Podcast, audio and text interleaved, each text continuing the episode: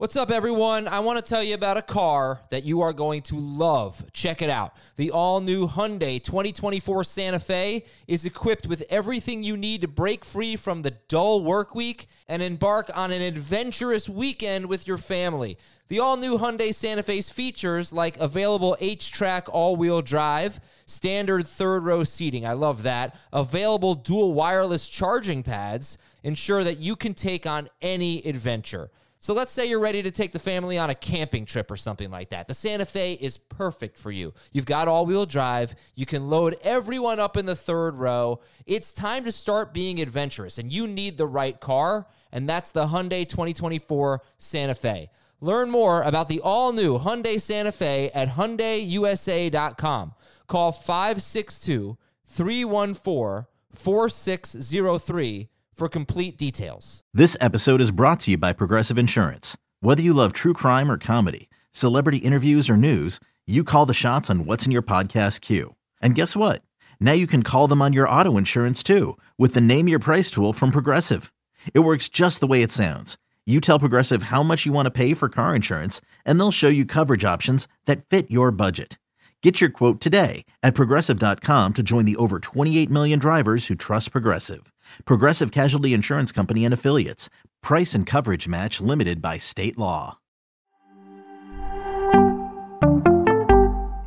This is Fantasy Football Today from CBS Sports. What a play! Can you believe this? No, I can't. It's time to dominate your fantasy league. Now, here's some combination of Adam, Dave, Jamie, and Heath. Yeah, it's our first waiver wire show of the 2022 season. But hey, before we get into that, kick it or go for it, Jamie. What should they have done? You mean do the smart thing or be a moron? Nathaniel Hackett's a moron. Oh, absolute moron. Oh, that's a little harsh. He's probably a smart guy. All right, he's a nice guy, but he's a moron. Oh, man. So they should have gone for it then. Of course. Anybody that says otherwise is an idiot. Wow. He's on fire, folks. Dave, kick it or go for it. The only thing dumber than kicking it would have been punting it. Or taking a knee would have been bad. Taking a knee would also have been bad. All right. I can't explain it. And I think his body language and his actions on the sideline told me that it's exactly what he wanted to do in that situation, and that there wasn't a screw up or a communication error. He wanted to kick that field goal with as little time left on the clock as possible. He almost made it. Well, it was 4th and 5. He almost made it. It wasn't that bad. It was bad. It was bad. I'm sure you weren't watching the Manning cast, Adam, but. The Medcast. Peyton Manning was screaming for a timeout. Shannon Sharp was on with them, and he was like, "What's going on?" Well, if you're gonna kick the field goal, then not using the timeout. Then he used the timeout appropriately. The whole clock management at the end was so dumb. If he was playing for the field goal, was so dumb. Well, it's a shame because Javonte Williams almost won them that game just by making that move to get an extra almost 10 yards and get them, which ended up being field goal range for them, but really just a more manageable 4th down is what it should have been. And I wish we could. Did you think he was in Denver with the air? He's got maybe one of the best kickers. Maybe. All right. So I guess he should have gone for it. And it was at least a fun way to finish a great week one. If you don't remember, last year was one of the most exciting football seasons that we've ever had. I believe we had the most walk-off wins in football history last year. And it was culminated in that incredible Week 18 Sunday night game, the Chargers-Raiders. And we had the Chiefs-Bills in the playoffs. I mean, it was an amazing season. And Week 1 did not disappoint. Week 1 was great. But this is a waiver wire show. So some of the waiver wire, the news supporting the waiver wire today. I'll give you the news. Well, first of all, good news: George Kittle might practice on Wednesday. That's good. Najee Harris is reportedly going to play this week against the Patriots. So keep that in mind if you're looking to make a bid or an ad on Jalen Warren. Eli Mitchell could miss 8 weeks. He's same with Dak Prescott. These guys could be out for 2 months. Mitchell with the knee injury, Prescott with the thumb injury. Damian Williams was a running back injury that doesn't get talked about much. He actually might play this week, so just keep that in mind. He's actually available in a lot of leagues and might, may have been the starting running back for Atlanta. Chris Godwin got better news than they expected, but it doesn't seem like Godwin's going to play this week at New Orleans. Could miss a few weeks. We'll see. T. Higgins has the concussion. Keenan Allen left early with a hamstring injury. So that's where we're at. So Jamie, with that said, you write the waiver wire column every week. It's a real work of art. It's very thorough and very, very helpful. Give us the top three waiver wire priorities for fantasy week 2. Jeff Wilson is number one by far. That's not close. And then it's a matter of, I think, what you need. I'm still going to put Jalen Warren second because despite the fact that we get the news that Najee Harris is expected to play, what if he gets to practice on Wednesday and that puts a problem for a guy that had a Liz Frank sprain in training camp or the end of training camp? So I'm going to put him second, and then I'm going to go Tyler Boyd third with the idea of T. Higgins potentially not playing. Boyd has now scored a touchdown in 4 straight regular season games going back to last year. He stepped up last season when Higgins was out, and he's the ultimate wide receiver handcuff, as we will maybe see if Higgins doesn't play this week again. But should something happen to Chase, should something happen to Higgins long-term, Boyd's in a great spot. So those would be my top three. Before I go to Dave, a couple things here since this is week 2 and our first waiver wire episode. Jamie uses roster percentage, and the guys that we really highlight are the ones who are rostered in 65% or fewer of CBS Sports leagues. There is a player rostered in 66% of leagues, and that's Julio Jones. Would you rather have Julio Jones or Tyler Boyd, who's 54% rostered, I believe? So if you were going to include Jones, would he make your top three? Yes, Jones would be ahead of Boyd. Okay. There's also... And if you want to overlook Warren, just because of the news of Najee Harris, you can go to Sterling Shepard, who might be the Giants' best receiver moving forward. You can go to Josh Palmer if you're looking for an immediate need if Keenan Allen doesn't play. So there are a lot of different options. Receiver, it's like wide open. There's just so many different guys you can use at wide receiver. True. Running back is just clear-cut. Jeff Wilson's the guy. And Darrell Henderson is 81% rostered, so that's a shallow league thing. But if you are in a league, Dave, where Henderson is available. Michael Carter, 77% if you want to go that route. Yeah, okay. So let's put Henderson, Carter, and Jeff Wilson on waivers, Dave. How do you prioritize them? I'll take Henderson first, Carter second, Gap, Wilson third. If Najee Harris, let's say Najee Harris were out for the same amount of time as Elijah Mitchell, which isn't the case. Harris is expected to play, but he's already dealing with... And why are you asking this question? Because I want to know how you would value Jalen Warren if Najee Harris had been out. Would you have put him ahead of Jeff Wilson? If Najee was out for 2 months? Yeah, who do you think would have been... ahead of Jeff Wilson. Jalen Warren would have been? For me, he would. Jamie, how about you? Because I think it's a question of how good of a handcuff could Jalen Warren really be? Because I definitely see the reason to add him with 2-foot issues already for Najee Harris, but how good could he be if he gets that role? So that's the thing. Like Heath and I were having this conversation on HQ yesterday that who's the better of the two? Warren, knowing that he's getting the full allotment of touches, or Wilson on a better team, better offense at least, better running offense at least. With the potential of sharing touches. I would lean toward Wilson just because I know Shanahan's already trusted him once upon a time. And I just think this offensive line could just be an absolute... Not that the 49ers offensive line is great, but this Steelers offensive line could just be an absolute disaster. And if Najee's not going to make plays behind this line, who's to say that Jalen Warren's going to make plays behind this line? So right. I'll take Wilson. Right, that's kind of what I was wondering too, because it's not an ideal situation for either of them, unfortunately. It's not... I mean, there's competition, mainly Deebo Samuel. And Deebo Samuel might have the most rushing touchdowns for the 49ers. I don't know.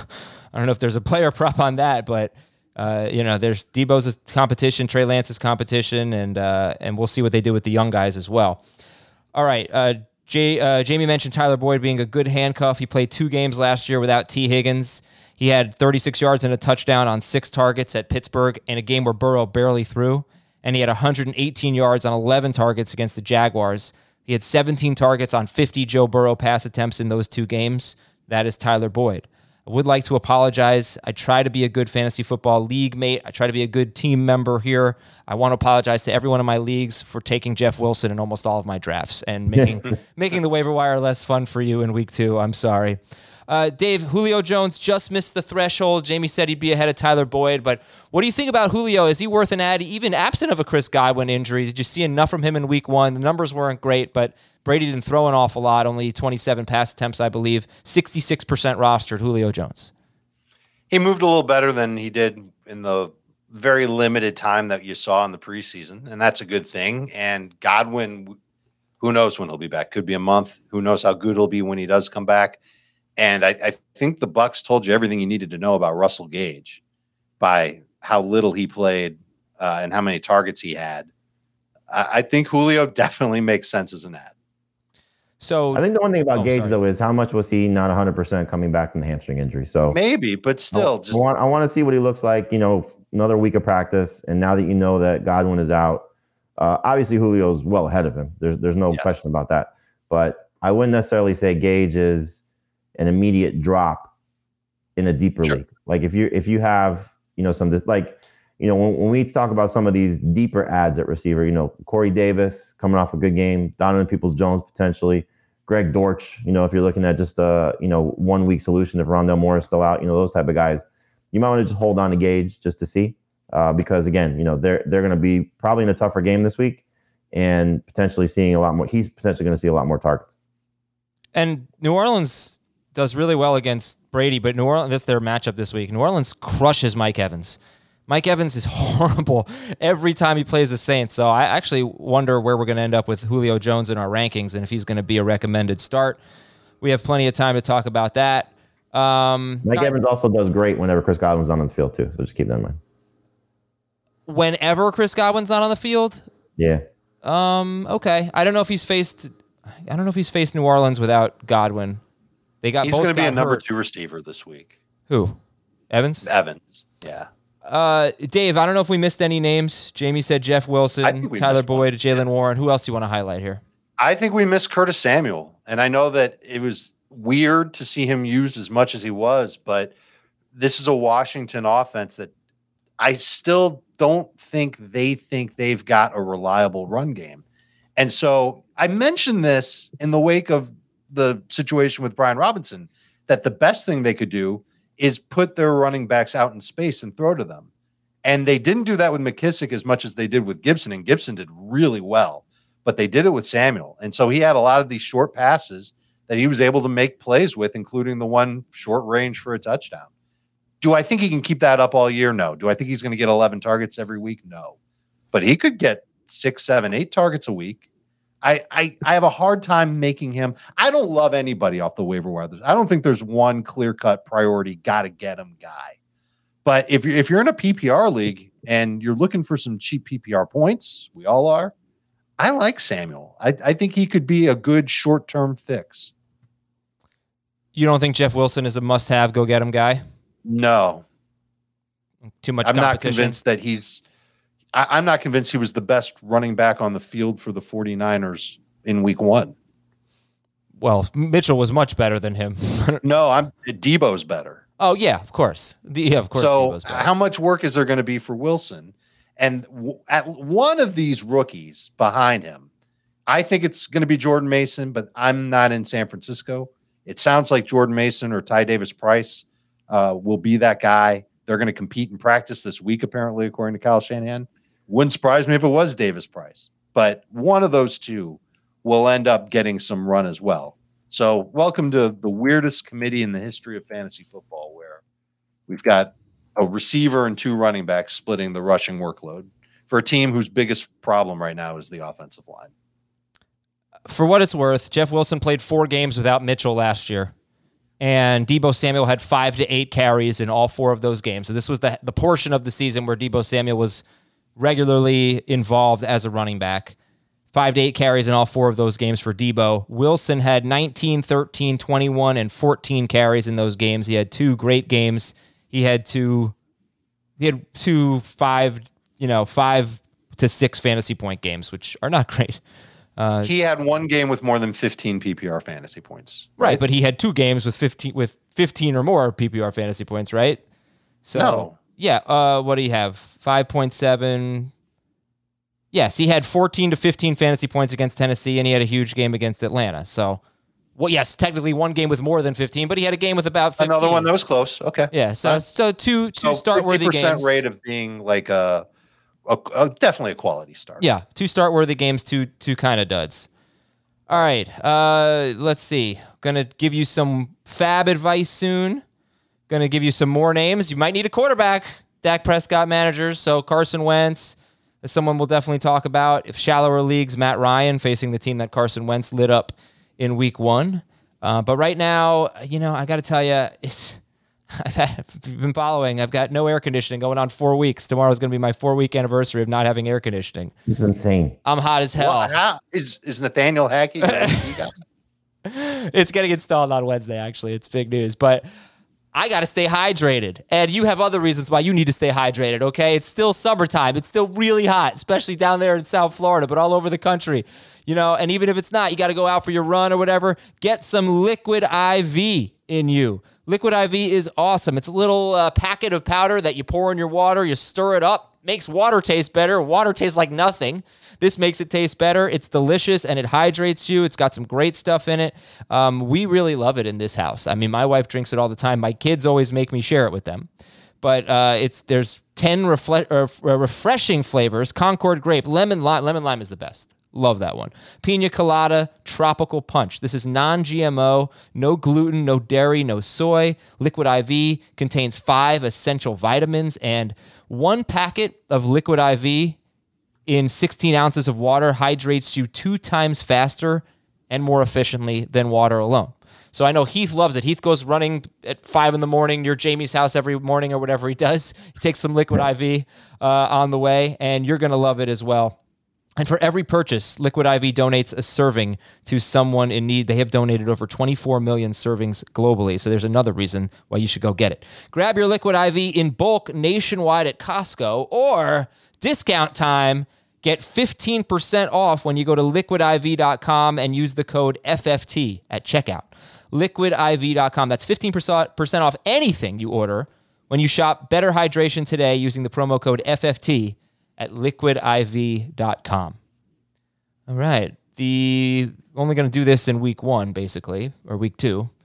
But the best way to check the waiver wire, if you're in a CBS Sports League, I don't know how you guys do it. First thing I do is go to the stats page. It'll show you the projections for the current week. That's, you know, most of these guys are going to be high up on that list. But a guy like Jalen Warren might not be, because I don't know if they're projecting Najee Harris. So you might not see him there. You can look at the most added players. You can look at the most rostered players, sort by free agents, and you'll see, because sometimes there's a guy who's 85% owned that's on waivers that we're not going to talk about on the show, but he's available in your league. So you can look at the most rostered players at each position. I don't know if you guys have any other tips. But the only thing I do, and this is in every sport, is I go to roster trends. The first thing I look for is most viewed, because that'll tell you what most fantasy managers in the world are looking at, certainly the ones on our site. And then from there, I'll also look at most rostered, because agreed, Adam. There are some times where there's a player that might not be worth using that particular week, but he could have gotten dropped, especially if you go later in the week. You know, so if you miss your transactions, or if you play in a billion leagues like I do, you can check to see, you know, if somebody was released in their fantasy league, and that might be somebody you want to stash for the future scenarios. All right, we got a live stream tonight at 8 p.m. Eastern, youtube.com/fantasyfootballtoday. youtube.com/fantasyfootballtoday. Live stream tonight at 8 p.m. Eastern. We will see you there. Help with the waiver wire and anything else you need. All right, Dave, so how much fab, what percentage of your budget should you be using on these players? I wouldn't go higher than 25% on Wilson.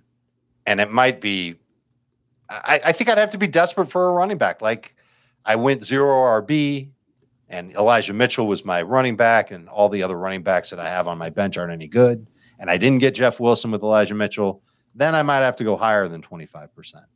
But I'm really not feeling any of these guys to be big splash fab guys. I think I'll settle on a lot of, like, somewhere between 5% and 10% for most of the players we'll talk about.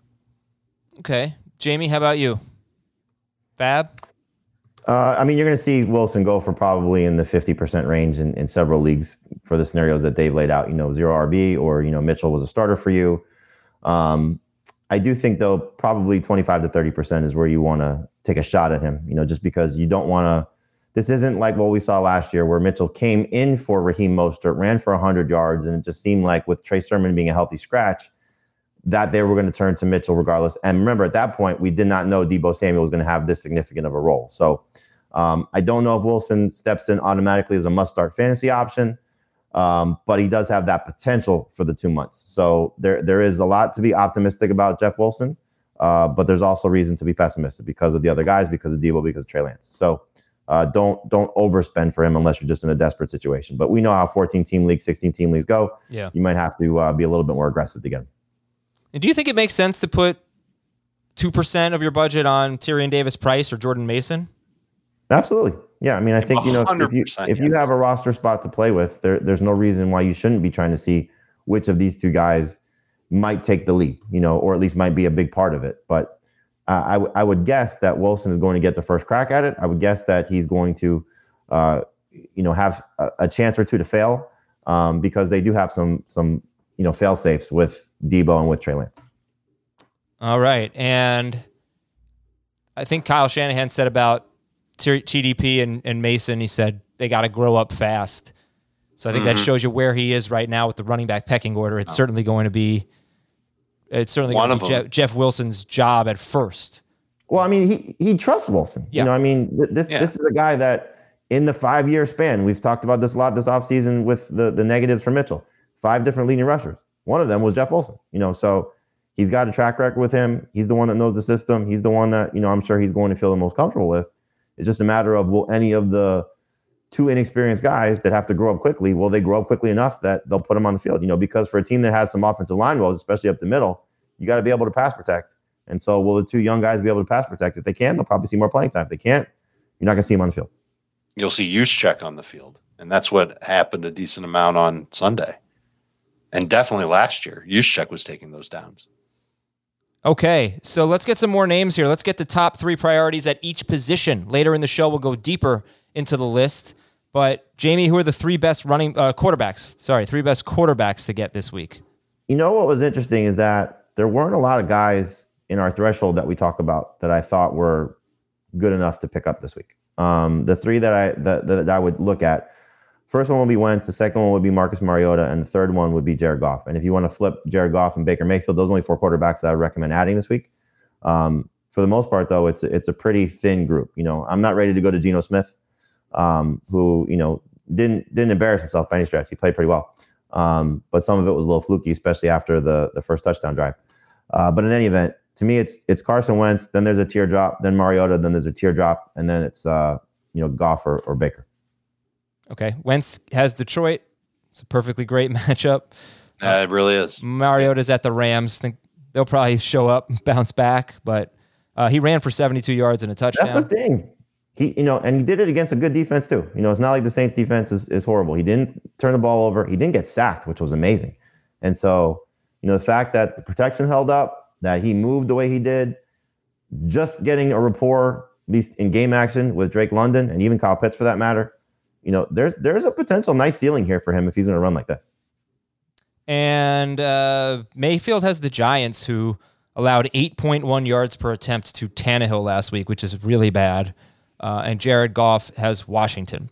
So some good matchups within there, except not Mariota, but he does have the rushing ability. And then, of course, there's Matt Ryan and Jameis Winston, who are available in about 25% of leagues. So they're widely rostered. But if they are available... Who would you prioritize, Ryan or Winston, and would you add him over Carson Wentz? I'll go to you first, Jamie. Winston, Wentz, Mariota, Ryan would be my order. Wow, Ryan 4th. Interesting. Dave, how about you? I'll take Wentz first, Ryan 2nd, Winston 3rd, and then who was the 4th name? Mariota? He'd be 4th. But that's just how I have him ranked this week. I'm playing the waiver wire if I lost Dak Prescott. I'm going to stream from game to game. And I'm hoping that Carson Wentz keeps throwing in lieu of a run game. Oh, I'm sorry. That's going to mean 300 yards a week. And where does Justin Fields factor in here? Because he's, like 68% rostered or something? 67. He's a good stash candidate. I mean, look, you know, I don't want to necessarily fully say, oh, my God, Trey Lance and Justin Fields are complete trash after what they played in that game. And so, you know, Fields... I still think we'll run a lot more. I thought he showed a lot of poise in how he finished that game. And so, you know, nothing from Darnell Mooney, who might be a problem if teams are just going to be able to take him away like that. Nothing from Cole Kmet. And so using, you know, if it's a fluke play for Dante Pettis, how he scored. But, you know, if he's able to just use his legs a little bit more, I think he'll get back into the potential streaming conversation. But, you know, these first 2 weeks are not going to be easy for him against San Francisco and Green Bay. Yeah, the schedule gets much better after Green Bay, who obviously wasn't very good defensively at all. My gosh, their coverage breakdowns were terrible. But then Houston... Yeah, don't play zone against the Vikings. Houston, the Giants, the Vikings, and Washington are the next four games beginning in week three for Justin Fields. So don't give up on him. And, you know, don't give up on don't give up on Lance. Don't give up on Rodgers. Don't give up on Stafford. You're probably just starting those guys. You could maybe make a decision. I don't know. Like, do you have Carson Wentz or... Ryan or Winston or somebody ranked ahead of Rodgers, Stafford, Trey Lance this week? Nope. No, I love Stafford this week. No, I'm trying to think. Wentz or Trey Lance? Probably Lance Lawyer. I've got Lance one spot ahead of Wentz. Lance Wentz. Did you believe the 49ers had the fewest amount of yards after catch in week one in the NFL, at least going into the Monday night game, and that's their specialty because they played in a pool. I know, and they put one of their best assets that does that in the backfield, and the other best asset that does that was not playing. Yep. Okay, running back, Dave. The top three running backs. So Henderson and Michael Carter would be big priorities if available, but other than that, Jeff Wilson's one. Who's next? If you need a running back and you miss on Jeff Wilson, I think you got to go to Rex Burkhead. And I know that that's gross, but he's someone who's going to play. Figure he'll get at least half the snaps in Houston. Last week, it was over 70% of the snaps. I think he'll help you get some fantasy points. I don't think you should expect a lot. After those two, Khalil Herbert's available in 53% of leagues. And he's actually my favorite if you don't need a running back anytime soon. I think he'll go for way less than Jeff Wilson. I think there's a chance he eventually takes over in Chicago. He's already working in tandem with David Montgomery in Chicago. He's absolutely maybe the best. He's the best player to go pick up off the waiver wire this week. If you won in week one and you love your starting lineup and you like most of the depth on your team. That's Khalil Herbert. So Dave says Jeff Wilson, Rex Burkhead, Khalil Herbert, Jalen Warren. Where does he factor in there? He's low for me because it looks like Najee's going to play. And even if Najee was out, Jamie talked about it, that offensive line was dreadful. So how good can an undrafted running back be behind that offensive line? Another name to keep in mind is Jamal Williams. You know, he's on Jamie's list. He's right there with Khalil Herbert. Mm-hmm. And I guess I want to ask you about Damian Williams, 23% rostered. When Tyler Algier was inactive, I think I saw a couple people, including Dave, pick up Damian Williams. And Williams got two of the first three carries for the Falcons. Then he got hurt, and Patterson ended up with 22 carries, which was a career high. But are we sleeping on Damian Williams, who I think he said that he feels like he'll play this week? But is that someone that we should be adding? Only 23% rostered and probably not on the minds of fantasy managers. Dave, what do you think about Damian Williams? I don't think much of Damian Williams. I think if he plays, he'll take some work off of Cordero Patterson. But I think the way that the dominoes fell in week one kind of proved to the Falcons that Patterson shouldn't be forgotten about. And they should use him as a huge part of their run game moving forward. And I'm sure they realize that. So Damian Williams, it would be stunning if they went to him for 50% of the work after what Patterson did. Plus, it's an impossible matchup this week against the Rams. That's what I thought about the Saints. But they have the Bucks. The Bucks, right? Who? Falcons? The Falcons have the Rams. Oh, yeah. Oh, Falcons have the Rams. Oh, Falcons have the Rams this week. The Saints have the Bucks. That's why I said that. I'm sorry about that. Okay. Because they had the Saints in week one. Okay. How about wide receivers, Jamie? The top wide receivers. You said Tyler Boyd earlier. So Julio Jones would be ahead of Tyler Boyd, but he just misses the cut. So let's say if we're not getting Julio Jones, if we're not getting Tyler Boyd, who are the next three? You're not getting Julio Jones. You're not getting Tyler Boyd. I would go to Sterling Shepard because something's going on with Kadarius Toney, only playing 7 snaps. Kenny Galladay, and Wandale Robinson got hurt. And so Shepard, you know, it's easy to say, look how great James Robinson was in his return from his Achilles tear, and it's awesome. But Shepard with a huge play down the field, looking explosive again, and we know the history with Daniel Jones there. So they didn't play a full allotment of snaps. He's going to end up being the Giants' best receiver by the end of the season. Then I would go to Jarvis Landry, who Jameis Winston leaned on him quite a bit. I think that was pretty impressive. led the team in catches, yards, and targets. Now, obviously, Michael Thomas will probably take over that role, but Jarvis Landry, as we know, never goes away and will continue probably to be a factor. So like him second. And then the third option would be Josh Palmer. Again, if Keenan Allen's hamstring injury is a problem, and it's great that he's optimistic that he's going to play Thursday, he's probably not. So if this lingers, Josh Palmer is going to have a big role. Stepped up in one game last year without Keenan Allen and played. You know, I know DeAndre Carter was the one that benefited, but if you look at just how they played those guys when they were in two receiver sets, it was Josh Palmer on the field. And so he'll be the one that benefits. Justin Herbert's going to lean more on his receivers moving forward. So Mike Williams will be a star, and Josh Palmer will get better days if Allen is not there. Palmer ran more routes than Carter, too, after the Allen injury. Not by much, but both Palmer and Gerald Everett ran more routes than Carter. So I'm sorry. I got to ask something. Oh, yeah. No Curtis Samuel, Jamie? I would take Jahan Dotson over Curtis Samuel. Once upon a time, you love this guy. I think Samuel's fine, but you know, I'm not going to buy what he did last week and think that's a sign of things to come. I know the offense likes him, the coaching staff likes him. They brought him there from Carolina, but it's not going to be a lot of weeks where Terry McLaurin has 4 targets. There's not going to be a lot of weeks where Jahan Dotson only catches 2 passes or 3 passes, whatever it was, 2 touchdowns. Right. He was on the field more. McLaurin was on the field more. Samuel's going to be a nice gadget player. This might have been his best game in terms of his targets and catches. So if anybody wants to chase him, go ahead. It's not going to be me. I'm sorry. Shepard, Palmer, and who was your other in the top 3? Landry. Oh, Jarvis Landry. That was a weird one. You know, they were throwing kind of downfield to him. He had a pretty high ADOT. Yeah. I watched all of his targets. Good connection there with Jameis. That was interesting. I hope I didn't completely miss the boat on Landry, but I also feel like this will be the best game of his season. But it might be. And look, Olave is going to have some better days ahead. But you know, I think the thing about this is that we may, and this is why I think Jameis is the best quarterback to have if he's available.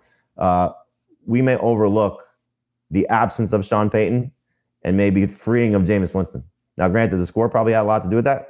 But what if they just allowed this offense to be a little bit more pass up tempo than what we saw last year? You know, when Jameis was the starter. So yeah. I think it could be fun to see what New Orleans looks like. And Jarvis Landry is somebody I think you buy into. I wonder if they do that when they're playing with a lead, though. When they're playing with a lead, I bet Jameis doesn't throw much. Plus, Kamara got banged up. And Michael Thomas only played like 65-ish% of the snaps. Right. He didn't get going until the fourth quarter. And really, Jameis didn't get going until the fourth quarter. But when they got going, they were both awesome. One of Jarvis Landry's catches, maybe his longest one of the day, was... Of all the plays I've seen, the worst coverage I've seen, I don't know if you saw it, Dave, Casey Hayward just let Jarvis, it was a big play, let him run right by him, was pathetic. I don't know what that was.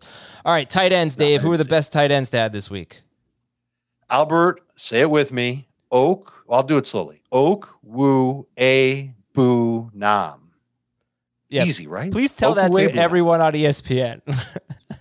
48% rostered. I think he's the best tight end that you can grab off the waiver wire and use. I love the usage.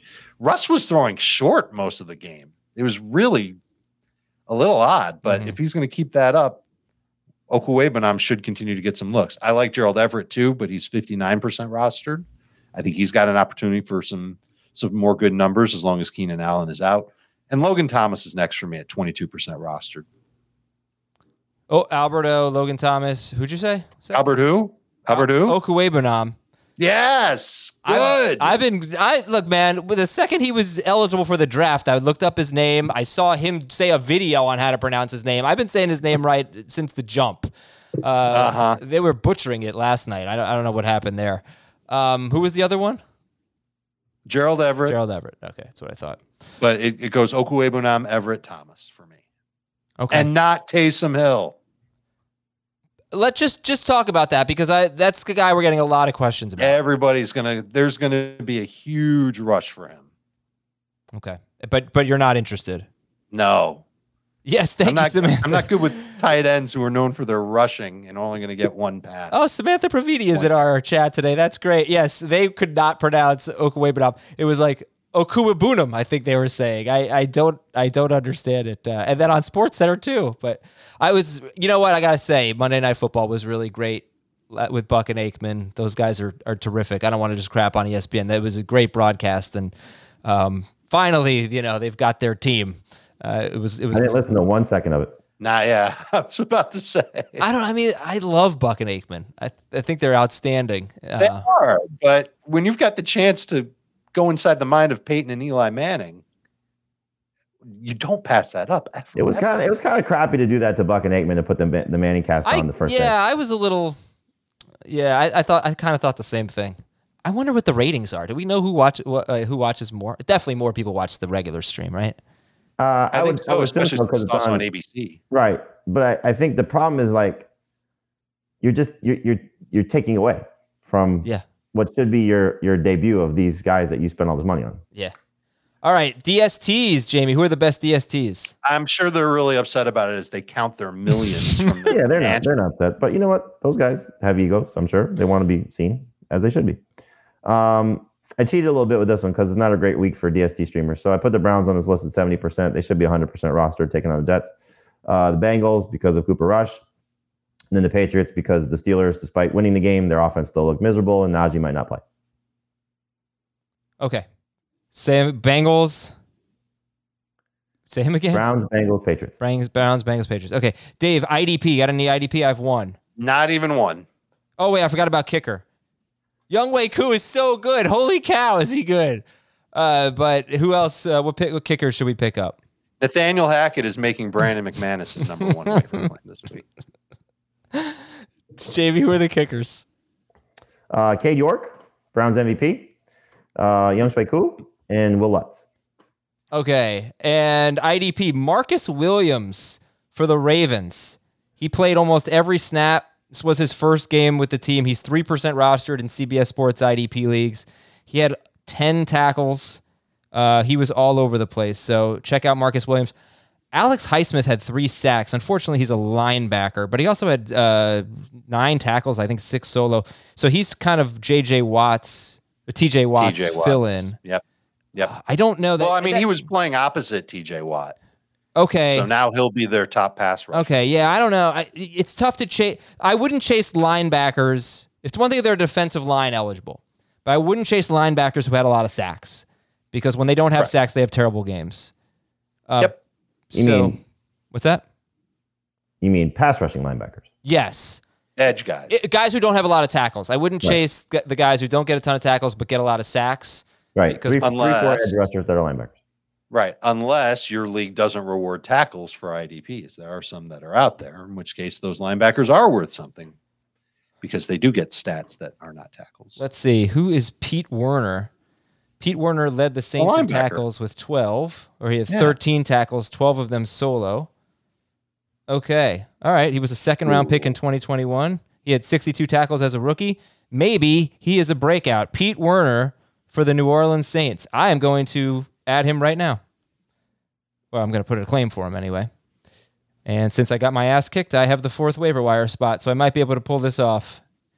And I might have the first one. Maybe I'll get him ahead of you, like we did last time. Pete Werner. Good luck, you Leighton Vander Esch thief. All right. Is that who it was? That's who it was, LVE. That's right.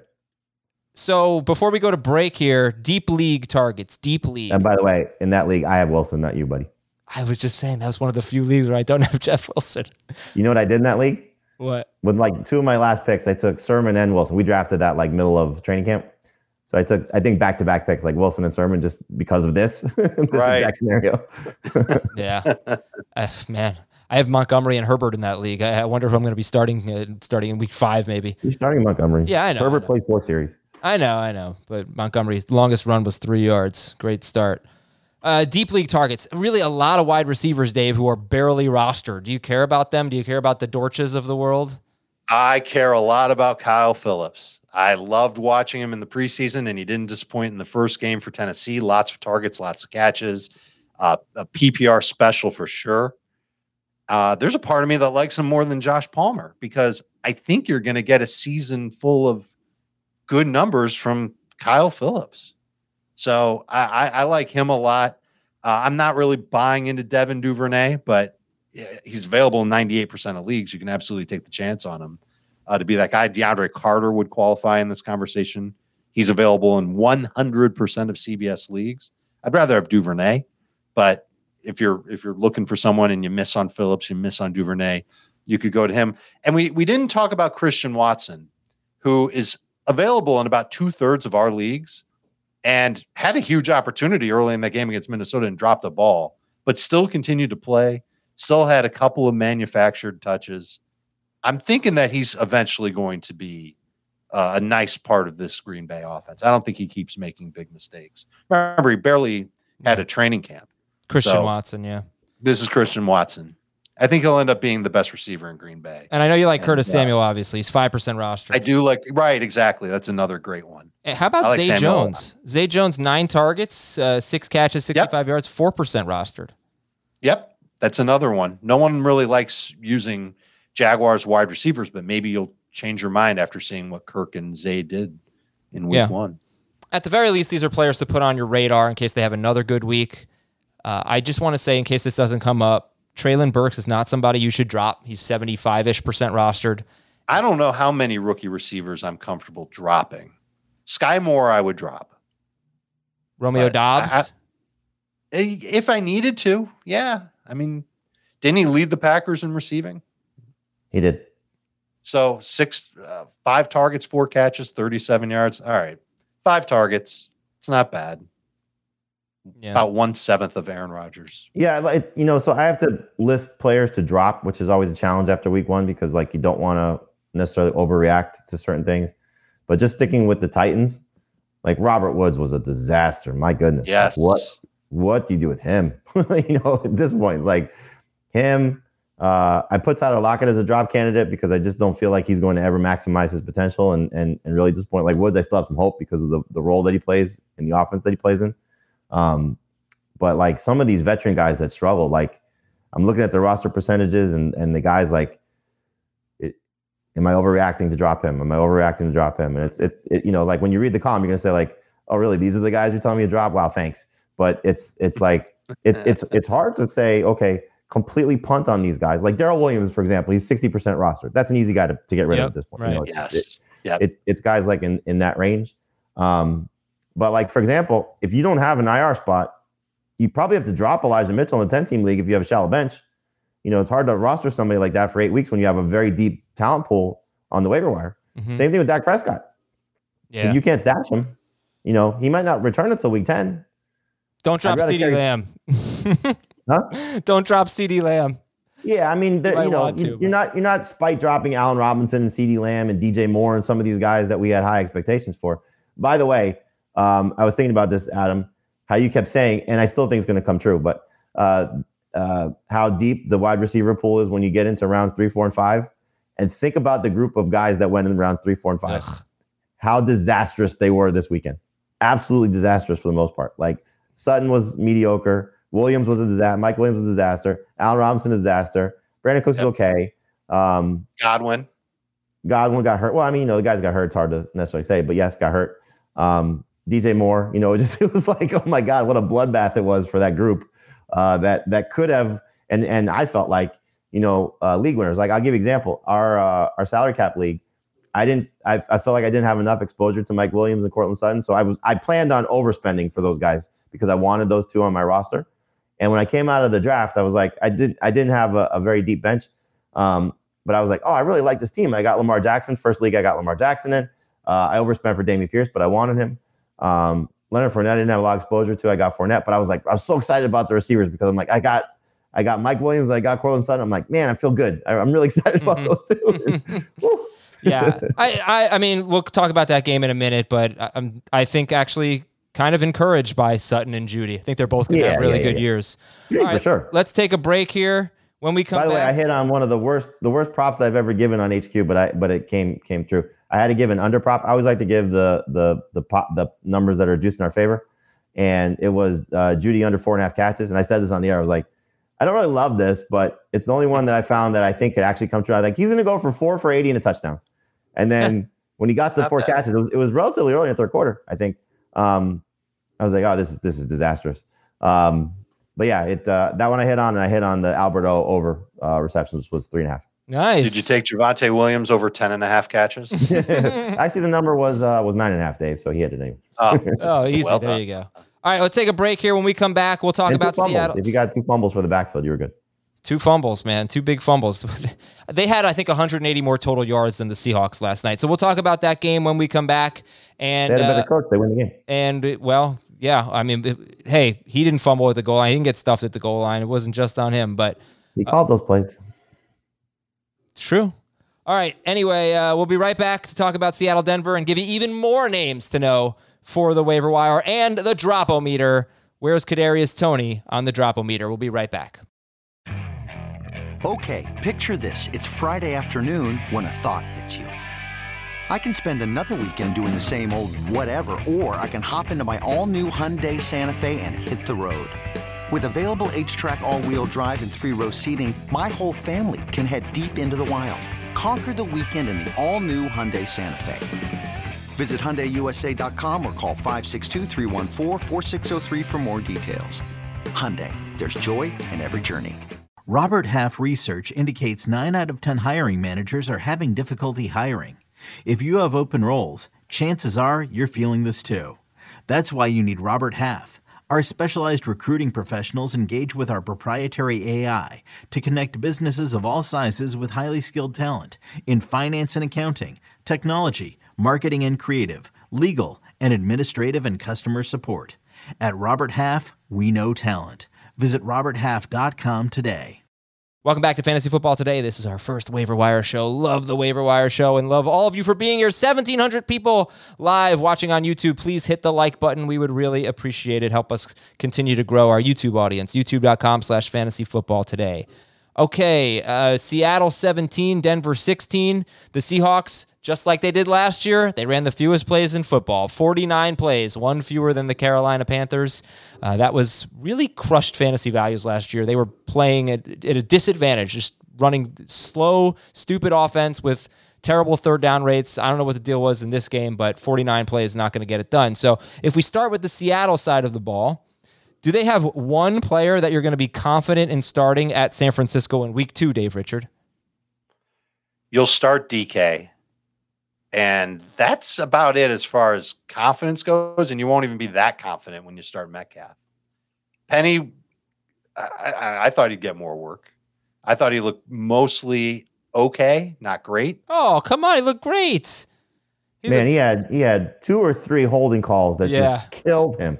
Absolutely killed him, because he did look great, and it was fun to see. Come on, Dave. But no, my goodness. I thought there were a lot of runs where he left something there, but I thought he looked okay. He would have probably had over 100 yards if the holding calls didn't count. Right, I can't say that. I mean, why do you think he got those yards? Yeah, that's always. No. But there was at least one where it was a hold on the other side of the field, and it was like, come on, man. 12 carries for 60 yards. He broke some tackles. He's good, but they got to run more plays. And but anyway, look, at San Francisco. So you said you'll start Metcalf. He was kind of peppered with targets, 7 targets, and he had a fumble, 36 throws, 36 yards, and he was shadowed the entire game by Pat Surtain, who could be one of the best cornerbacks in football. So we'll keep that in mind. But how about Lockett? Would you drop Lockett? 89% rostered. Yep. 10-team league. He's droppable. Yeah. Yeah, he's certainly not startable. All right, let's talk about the more. About to go off for like 120 yards. I'm sorry for giving you Seattle, Dave. Jamie, you get Denver. There are like a million storylines here. What did you make of this performance?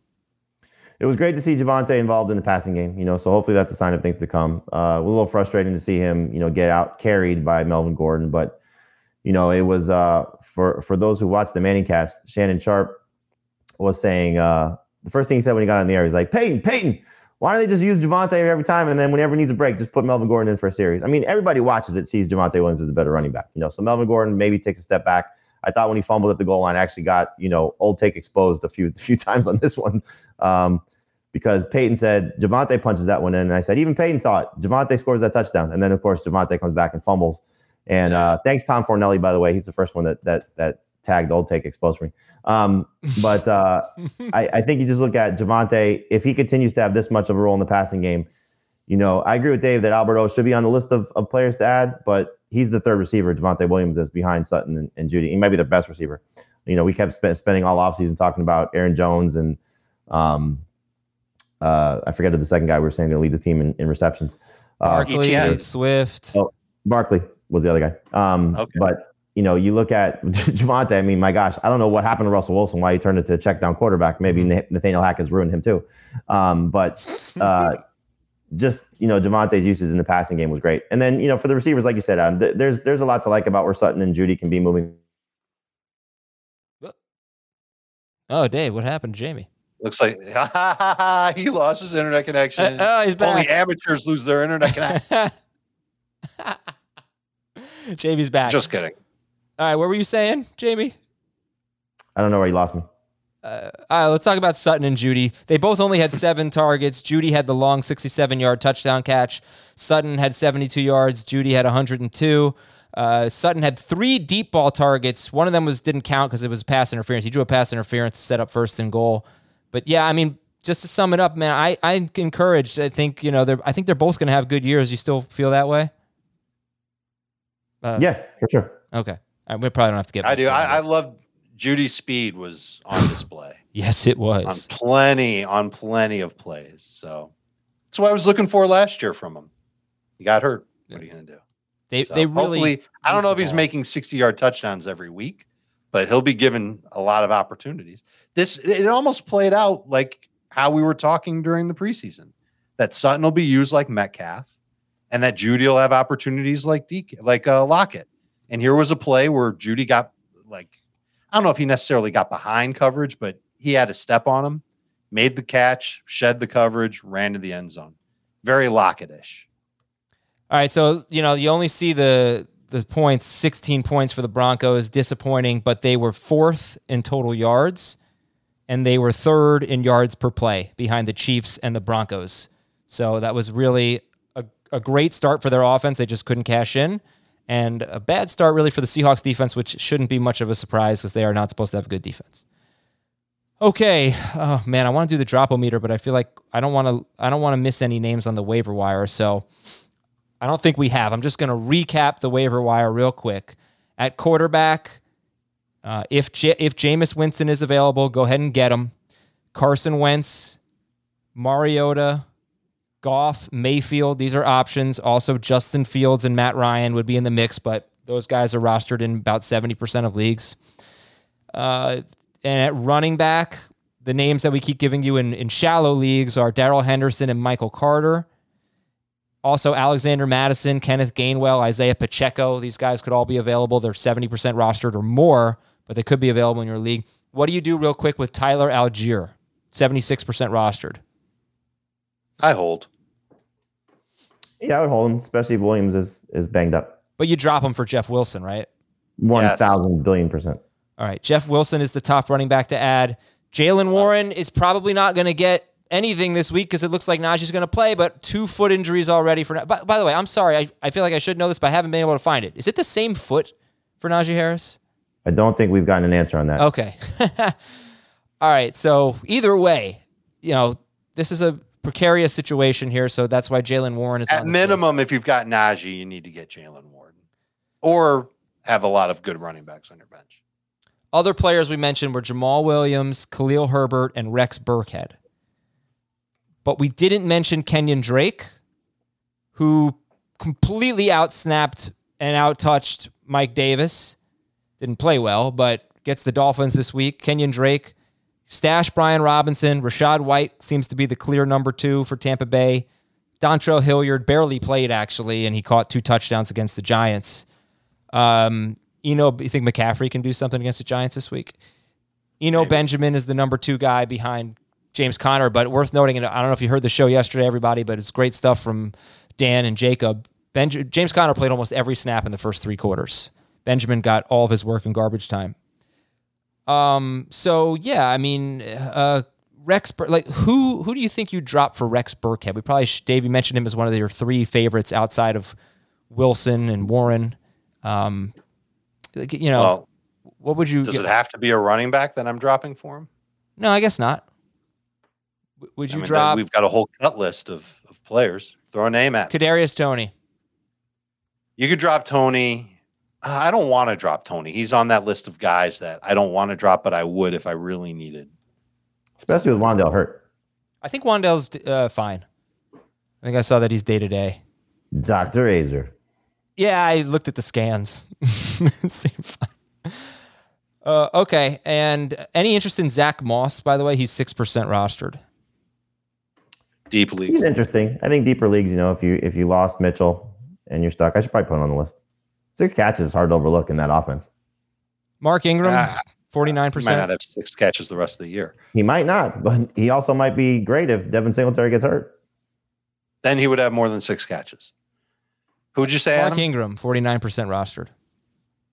Same thing. You know, it's like there's a few guys. I could have made this list, you know, 30 deep if I wanted to, you know, just based on, like, you should add J.D. McKissick. You should add Derek McKinnon. You should add all these guys because at some point they might have a role. It's just a matter of, like, how much do you want fantasy managers turning over their roster? Yeah. So, you know, if you're the Alvin Kamara owner, manager, knowing that he just got banged up a little bit, you want to pick up Mark Ingram, you probably should. You know, if you're looking at, you know, some pass-catching running backs that might have an opportunity, McKissick, McKinnon, you know, those type of guys, sure. But, you know, what I try to do is, you know, make it the most, you know, relevant guys that I think should matter for this week.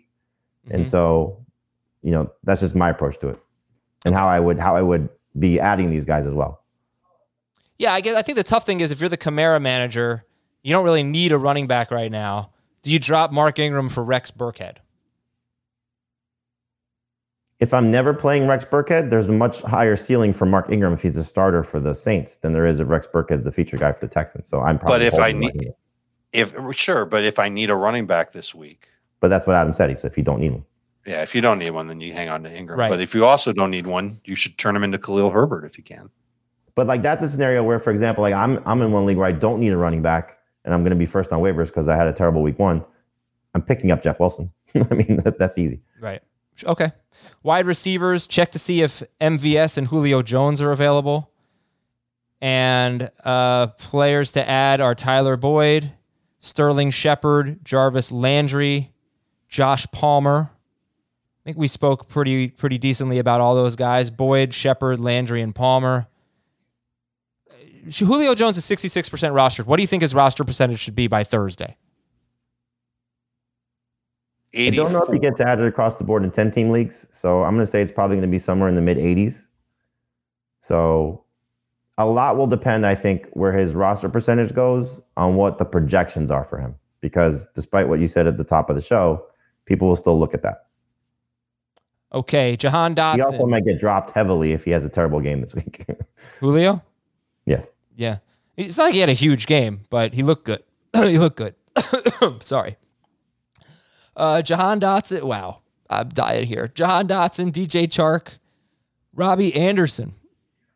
Led the team in targets, set a 75-yard touchdown catch. Curtis. Somebody needs some liquid IV. I don't have any water down here. Dotson, Chark, Robbie Anderson, Curtis Samuel, Zay Jones, Kyle Phillips, Christian Watson, Isaiah McKenzie. We haven't talked about him. Devin Duvernay, Corey Davis, Greg Dortch. Are there any must-adds in the group that I mentioned, starting with Jahan Dotson and on down? Any must-adds? I think we'll differ on the must-adds because it sounds like Jamie doesn't have Curtis Samuel, like even in his top 5 among receiver must-adds. No, he's, I think 2 spots after Dotson for me. Okay. Dotson 5. Who do I have 6? I think I get it if you're thinking rest of season.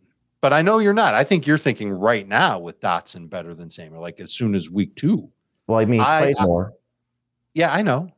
But I think Samuel is going to keep this role for as long as he's healthy. He might be hurt in 2 weeks and it'll look silly. But for now, I'm buying into what Washington's doing. I think they're going to be able to do it again against Detroit. And I think Curtis Samuel's worth the ad. I think he's worth that. But, you know, I'm just looking at where his role is and what this offense looks like. Again, I just don't know if he's going to keep this up. He's not a big play guy like Dotson's a big play guy. And Dotson, one of his touchdowns wasn't even a big play. It was a score zone touchdown. So inside the 10. Dotson to me, and I know we've talked about this a lot this offseason. He when you start to see rookies get it, this is him not getting it yet.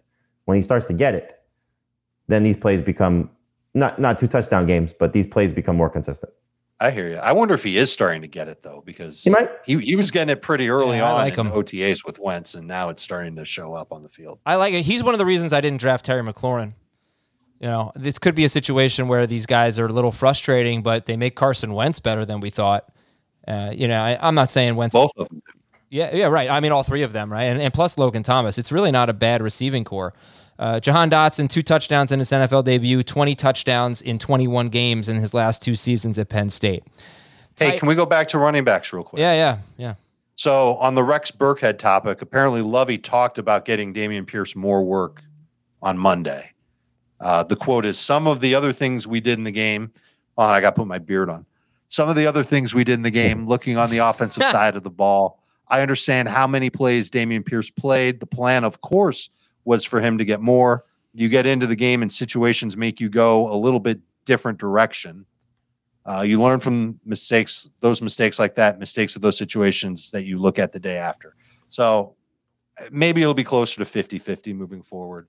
But, man, they'd be smart to get Pierce more work. The most frustrating thing about Pierce in week one was, if you were to tell me in the craziest of scenarios, which played itself out, that the Texans held a 20-3 lead going into the fourth quarter, and Pierce was not going to be a guy getting work to help kill the clock. That was insane, because that's the perfect scenario to give him opportunities, the perfect scenario that you want to have a big physical running back that can give you those opportunities to help push the pile and do some things. Either he wasn't doing what they wanted, they really just got into whatever they felt was a groove with Burkhead, something was just off there, because that's, if you're chasing points, fine, play Burkhead. That makes a lot of sense if you feel more comfortable with him in the passing game. But up 2 touchdowns? Fire him. And not using him? Fire Lovey. Who else can we fire? No. Why do you think that happened? I don't know, but can we? I want to move on. Yet. Sorry, we got to end the show fairly soon. First, you fire Nathaniel Hackett. Then you fire Belichick. Oh, fire him, yeah. Oh, wow, yeah. Well, I mean, hiring Matt Patricia. I would fire McVay after that performance. How do you come out flat like that after winning? No, you don't fire McVay. You cut Cam Akers, though. You fire Bill Belichick, hiring Matt Patricia as offensive coordinator. Who's the third coach who get fired? I don't know. Well, Mike McCarthy. Yeah, but I mean, McCarthy, he loses his quarterback. We have news on that, by the way. They might as well fire him now. I got news. Calvin Watkins covers the Cowboys, tweeting that Jerry Jones said the Cowboys are not putting Dak Prescott on IR with the belief that he can return in the next 4 games. We'll have to talk more about that. Why wouldn't you put him on IR? That's dumb. Because he'd have to... I know. Jerry Jones also said that they're going to have Tyron Smith for the meat of the season. I don't know, Jerry. Should probably not be on the radio as much. Fire Jerry Jones. All right, so anyway, wide receivers are done. Tight ends to who would be the puppet for Mike McCarthy? Good question. There's a bloodline there. So add tight ends, Gerald Everett, Tyler Higbee. We haven't talked about him. Oh, by the way, don't drop Cam Akers yet, right? Would you drop Cam Akers for Jeff Wilson? I wouldn't drop Cam Akers yet, no. Okay. Not for Jeff Wilson, right? I mean, if that's your only option, then I'm dropping Cam Akers for Jeff Wilson. Ooh. I think so, because I'm starting Wilson out of Akers this week. Okay. Maybe not. It might be a big regret later in the year. Yeah, it could be bad. Later in the year, but you might have 2 months of the 49ers' best running back as opposed to the backup for the Rams. Could be. All right, Gerald Everett, Tyler Higbee, Hayden Hurst, Robert Tonyan, Logan Thomas, Albert O, Tyler Conklin. Very different order here, as Jamie went with Everett #1, facing the terrible Cardinals this week on Thursday. Almost certainly, I wouldn't say that, but likely without Keenan Allen. He's facing the Chiefs. Oh, damn it. I did it again. Those teams, they all wear red. Who's facing Arizona this week? The Raiders? The Raiders. It was the Raiders Chargers, and I gave him the Raiders schedule instead of the Chargers schedule. I'm sorry about that. So he's facing the Chiefs. Would you like me to send you a spreadsheet with every game on it? No, I don't need that. I just need to copy and paste properly. He would like you to go stand behind his camera and hold up a sign of every game. I almost I'll hold up the grid that I make. I almost got held back in kindergarten because I couldn't cut and paste well. And now I can't copy and paste well 33 years later. So Everett's one for Jamie. I think Albert O was one for Dave. Higbee's on the list. Hayden Hurst, Robert Tonyan.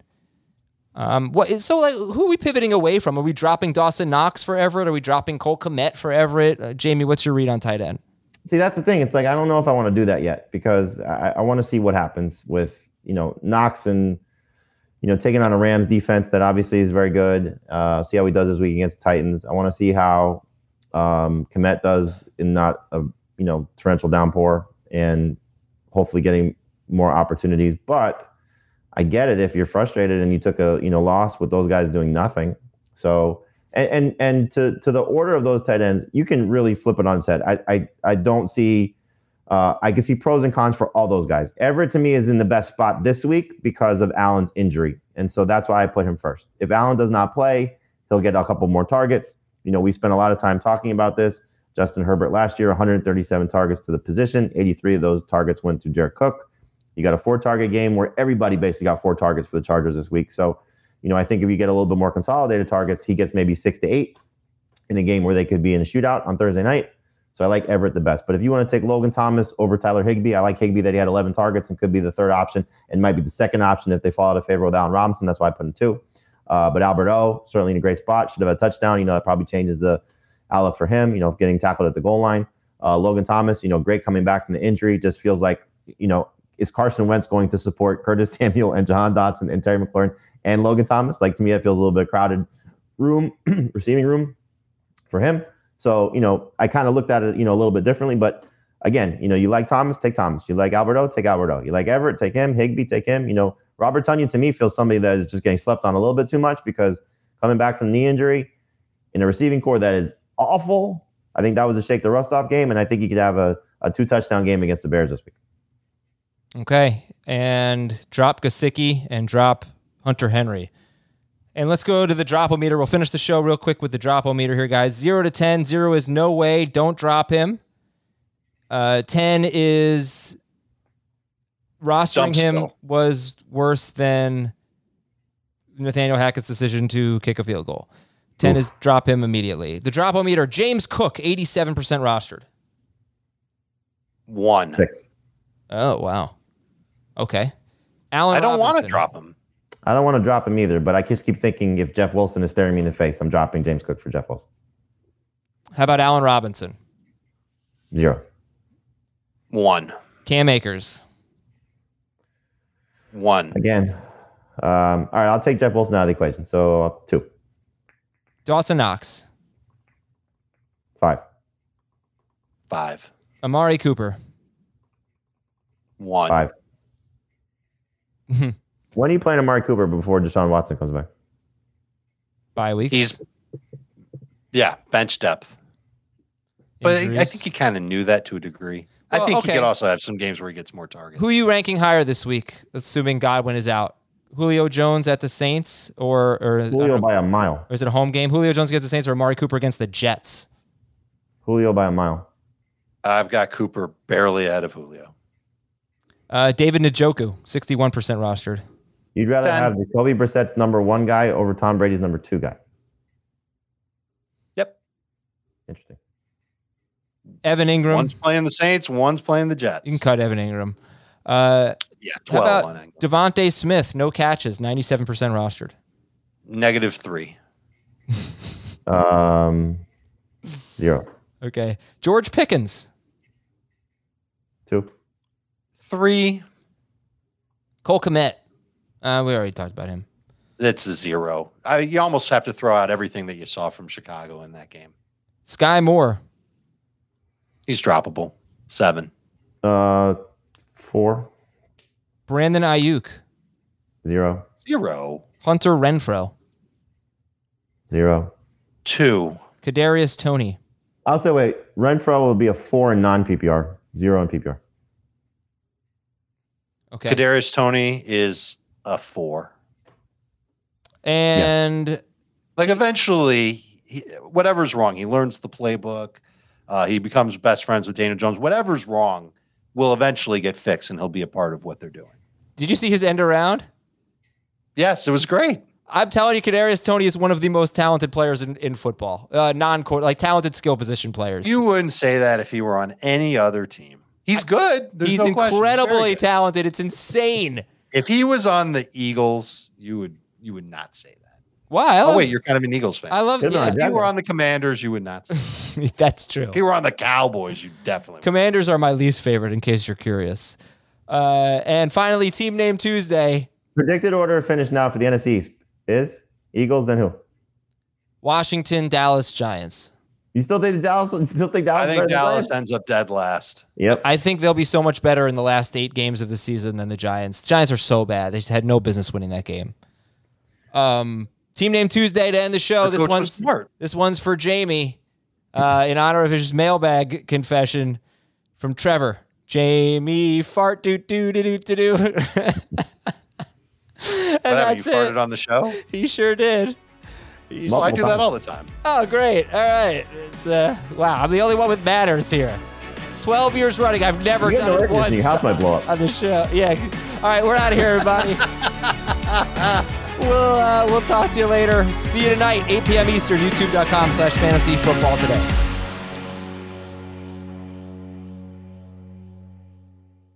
This is Tony Kornheiser's show. I'm Tony. You expected someone else?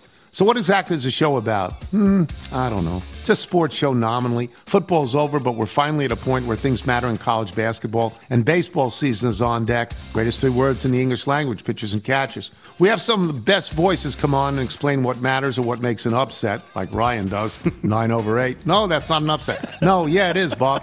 And if you're lucky, I might just tell you about my search for discounted sleep pants or my worries about what my dog just ate. Listen on the Odyssey app or wherever you get your podcasts.